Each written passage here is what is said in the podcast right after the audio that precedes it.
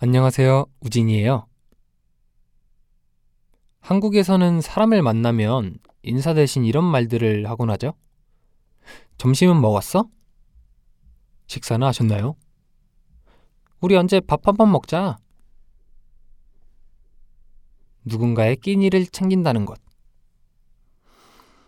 누군가와 밥을 같이 먹는 일이 얼마나 의미 있는 일인가 생각해 보게 되는 인사말입니다. 오늘은 여러분과 밥의 의미에 대해 이야기 나누고 싶어요.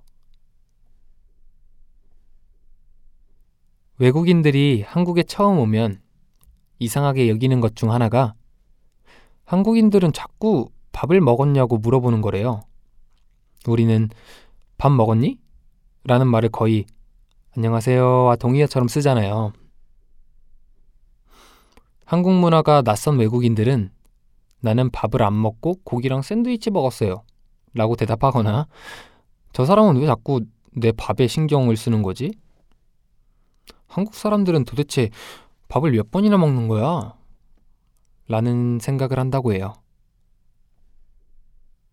그런데 밥 먹었냐는 말을 인사처럼 쓰진 않아도 식사를 함께하며 마음을 나누는 문화는 다른 나라도 마찬가지인 것 같아요. 가족과 함께 식탁에 둘러앉아 밥을 먹으면서 오늘 어떤 일이 있었는지 얘기하고 친구와 함께 맛있는 음식을 먹으면서 시시콜콜한 서로의 일상을 공유하죠. 밥이 단순히 허기를 채우는 물질이 아니라 누군가와 함께 시간을 보내고 이야기를 나누고 마음을 나누는 도구인 것이죠. 해외 여행 가서 현지인과 가장 빨리 친해지는 방법 중 하나가 함께 식사를 하는 거잖아요.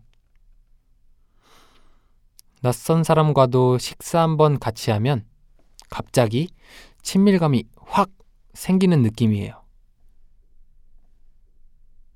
밥을 함께 먹는다는 건 같은 맛을 공유한다는 거고, 일상적인 행위를 공유하는 것이고, 동시에 함께하는 사람들과 마음을 나누는 행위예요. 그래서 밥이라는 단어에는 단순히 배를 채우기 위해 먹는 음식 그 이상의 의미가 담겨 있다고 생각해요. 밥 먹었니? 라는 말 속에는 별일 없이 잘 지내지? 나는 당신을 걱정해요. 라는 안부와 걱정, 위로가 모두 담겨 있죠. 언젠가 한 번은 굉장히 힘든 하루를 보내고 집에 들어간 적이 있었어요. 몸도 마음도 지쳐서 마치 배터리가 방전된 기계처럼 기운 없이 방으로 갔었는데요. 잠시 뒤 어머니께서 문을 살며시 여시면서 아들, 저녁은 먹고 왔어? 라고 말을 건네셨는데 그때 그 말을 듣는데 왜 이렇게 울컥했는지 모르겠어요. 평범한 그 한마디가 마치 제 지쳤던 마음을 따뜻하게 쓰다듬어 주는 것 같았거든요.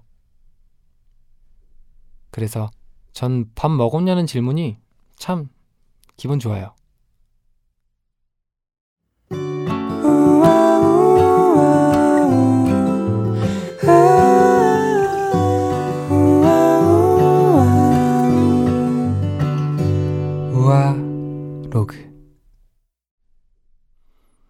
여러분 다들 오늘 식사는 맛있게 하셨나요? 오늘만큼은 사랑하는 사람들과 따뜻한 한 끼 나누고 편안한 하루를 마무리하시길 바랍니다. 우리가 함께하는 아늑한 시간 우아로그 우리 또 얘기해요. 안녕.